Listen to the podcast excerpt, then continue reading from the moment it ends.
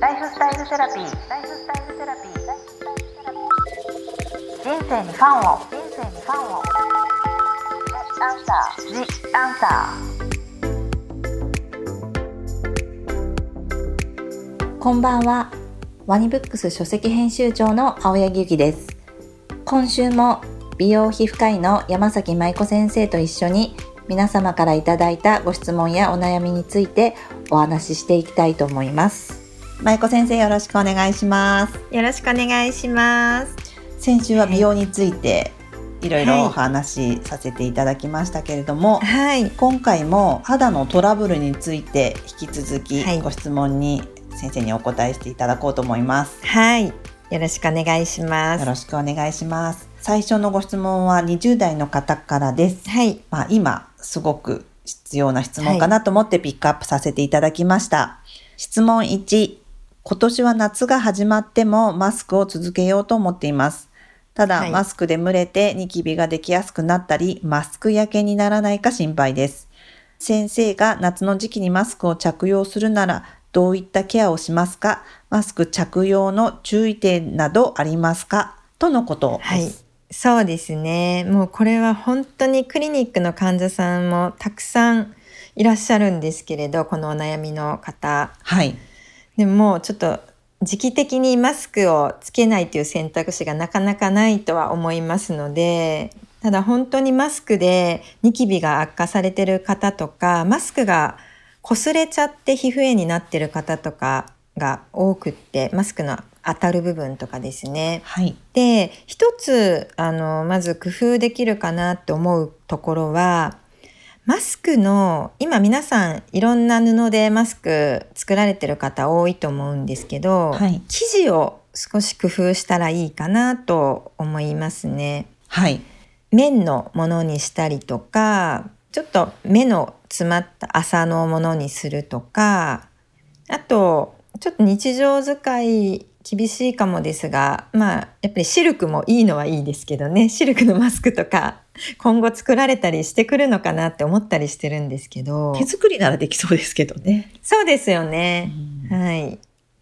なので、そういった湿度の調整をしてくれるような素材をまず一つ使うのはありかなというところですそね。れはマスクの中の湿度がやっぱり上がっちゃうと、えトラブルになりやすいってことですね。はい。で、あとはもう一つできる工夫としては、少しめんどくさいんですけど、まあ、ずっとつけっぱなしにしないといけない仕事の方とかでも、たまにちょっと外して一回空気の入れ替えじゃないですけど、はい。それを1、2分でも間に1日のうち何回かするっていうのは一ついいかなと思います。はい。で、あと、夏場で汗をかきやすくなってくると思うので、お鼻周りとかも汗出やすいと思うんですけども、はい。それもこまめに汗をかくこと自体は悪くないんですけど、汗が長時間肌の上に残ってしまうと、それでまたトラブルになったりするので、はい。それもこまめにちょっと拭けたら拭く。これ先生、はいメイクってこういう炎症の時で、まあ、炎症もあったりしやすかったりした場合は、はい。逆にメイクはしない方がいいんでしょうか？そうですね。あの、そういう時はよく必要最小限にしてもらったり、日焼け止めだけは使ってもらって、もうパウダーで簡単に抑えるとかにしてもらったりしてますね。あの先生がこの前おっしゃってたはい。日焼け紫外線はマスクも透過しちゃうんですよね。そうなんです。ここが結構盲点で、マスクをしているから日焼け止め塗らなくてもいいかなって思ってらっしゃる方もいらっしゃるんですけど、大体マスクって淡い白だったりとか淡い色が多いと、紫外線結構かなり通してるんですね。はい。なのでマスクをする、していても日焼け止めは必ず塗った方がいいのと、マスクをしていると逆に取れやすくもなってるので、はい。日中やっぱり塗り直しをしてもらうといいかと思います。はい。じゃあやはり、はい。トラブルがあった場合はもうメイクはしないで日焼け止めだけはい。塗ってた方がいいとはいいうことですね。そうですね。はい。ありがとうございます。続いてまた夏場にでの今の季節のご質問です。質問に、はい夏場に必ず頭皮が痒くなります。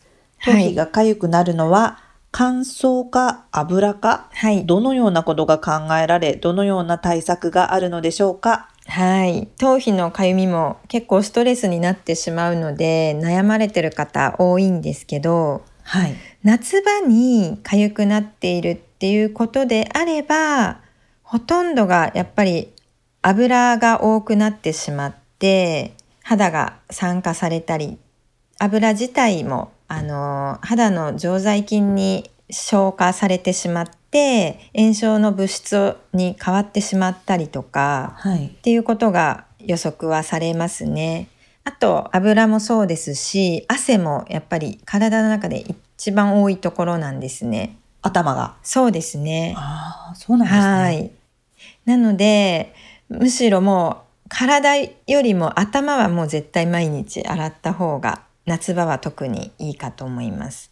これ、夏場だけはい何かシャンプーを変えたりするっていうのも対策なんですか、あそうですね油の分泌が多いかもって自分でも思ってらっしゃる方はちょっと変えてみたりは一つありかと思いますね。あとはやっぱりあの女性だと髪の毛もあって蒸れやすいっていうのもあるのではい。まあできる場合であればブラッシングを日中もしてあげるとかも一つなかなかちょっとね皆さんスタイリングするので難しいとは思うんですけどはい。まあ一回風通しを良くしてあげるっていうことですけどね。はい。あとはですね、汗が出る、増えるは増えるんですけれど、汗の管にこもってしまったり、汗がまあ増えていく時期になることが多いんですけど、、はいい。わゆる汗もの延長みたいな感じなんですけど、はい。そういうのをどんどんやっぱり出してあげるっていうのも一つ、あのやってみてもいいことなので、はい。頭皮のマッサージとかして頭皮の血流を良くしてあげて代謝を良くしてあげるっていうのもありはありなんですね。はい。はい。ただし、かゆみがちょっともう出てしまってる時にそれをやってしまうと逆にちょっと血流が良くなってしまってかゆみが強くなったりもするのでかゆくなる前のもう予防策として春ぐらいからって形ですね。そうですね。マッサージしてあげるっていうのもいいと思います。よく今、その、はい。外で汗をこう拭くようなものとかが、デオドラントシートみたいなの出てると思うんですけど、そうですね。いうので、こう、一回拭いたりしてもいいんですか？それもありだと思いますね。あの通勤とかですごく汗かいちゃう方とか、はい。あと夏場のジムも行かれてるとか、はい汗をかくんだけどすぐに頭を洗ったりとかできない場合とかはそういったアイテムをうまく使ってあげたりっていうのがいいかと思いますね。要は汗をちゃんと取るっていうことですよね。そうですね。最近ドライシャンプーみたいなのも出てたりあするのそうですよね。はい。はい。そういうのもうまく使ってあげるといいかと思います。はい。今夏場ですけど、まあ乾燥でかゆいっていう冬場とかであればまた違うんですか、ケアは。そうですね。冬場で乾燥でかゆみが出てしまう場合は保湿をやっぱり頭皮もしてもらったりとか冬場も乾燥もマッサージはどちらもいいんですけれども頭皮の保湿って、例えば、はいあの使うアイテムはお顔のものを使ってもらってもいいと思うんですけど、はい。まあ、ちょっとあんまりこってりしたものではなくってさっぱりしたローションとか軽めの乳液とかそういうのを頭皮に直接垂らして指でマッサージしながら伸ばしてもらったりすると血流もアップしてスキンケアもできてっていうのでそれはおすすめしてます。なるほど。はいあ。りがとうございました。はい。次、質問3。はいま。た夏場。今から汗をかくと、皮膚に赤い点々みたいなブツブツができて痒くなり、かくと悪化してしまいます。これははいジンマシンでしょうか、何か対策があれば教えてください。そうですね。これは、ジンマシンも一つ考えられますし、いわゆる汗も、はい。ちょっとどちらかに、かなと思うんですね。はい。はい。で、あと出てる場所にもよると思うんですけど、はい。よく、あの、汗が、の量が増えていくとき、真夏よりも真夏に近づいていってる、むしろ今みたいな季節はい。にかゆみが出ている方っていうのもいらっしゃって、はい。それもあの汗もとは違うんですけど汗が急激に増えていくことで汗の管に炎症が起こったりっていうパターンもありなんですね。はい。でまず汗の管の通りを良くするってことでもう早い段階からす汗をかくことをたくさんしてあげるっていうのは一つ実はありなんですね。逆に？はい。なので、あの、冬場にあんまり運動とかも普段してなくって、汗をかくことがない場合はい。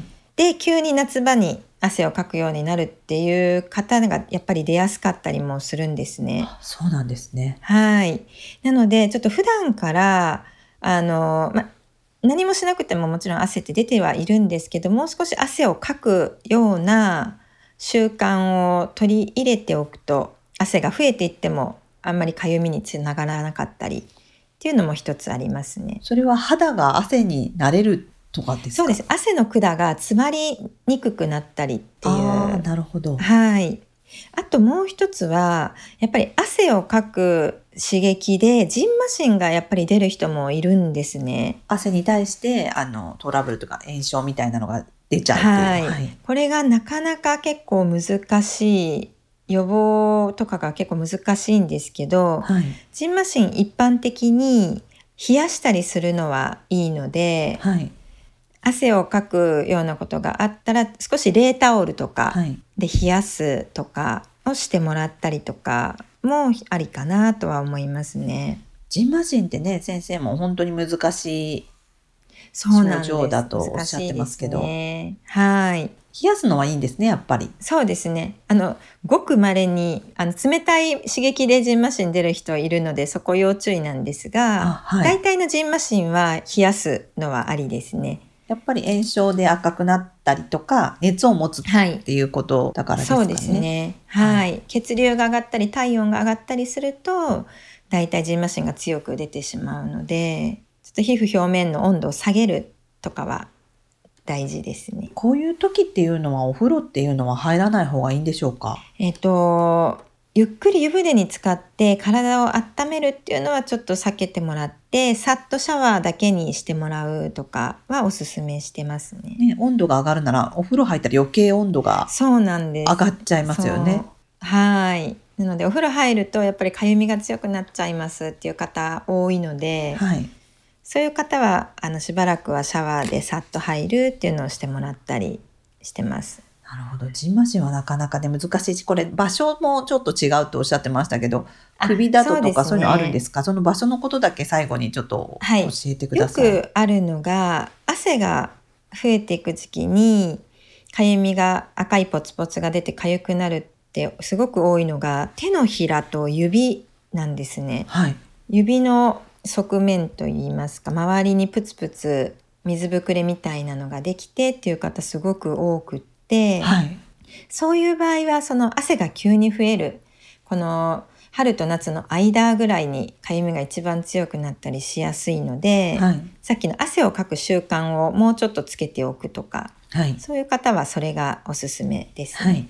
あと、あれですかね。首とか肘とかそういう。そうですね。そこはもう本当に汗をかいては欲しいんですけれども、代謝の観点から言うと、はい。汗が肌にとどまる時間が長くなればなるほどかゆみにつながってしまうので、はい。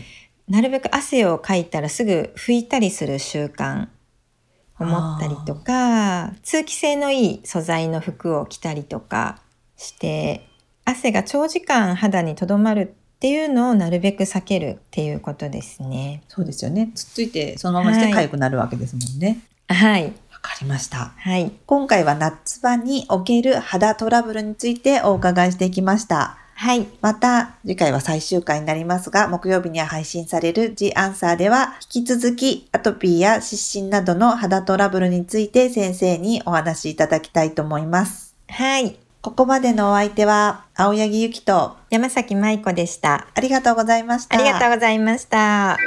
ライフスタイルセラピー。ジ・アンサー。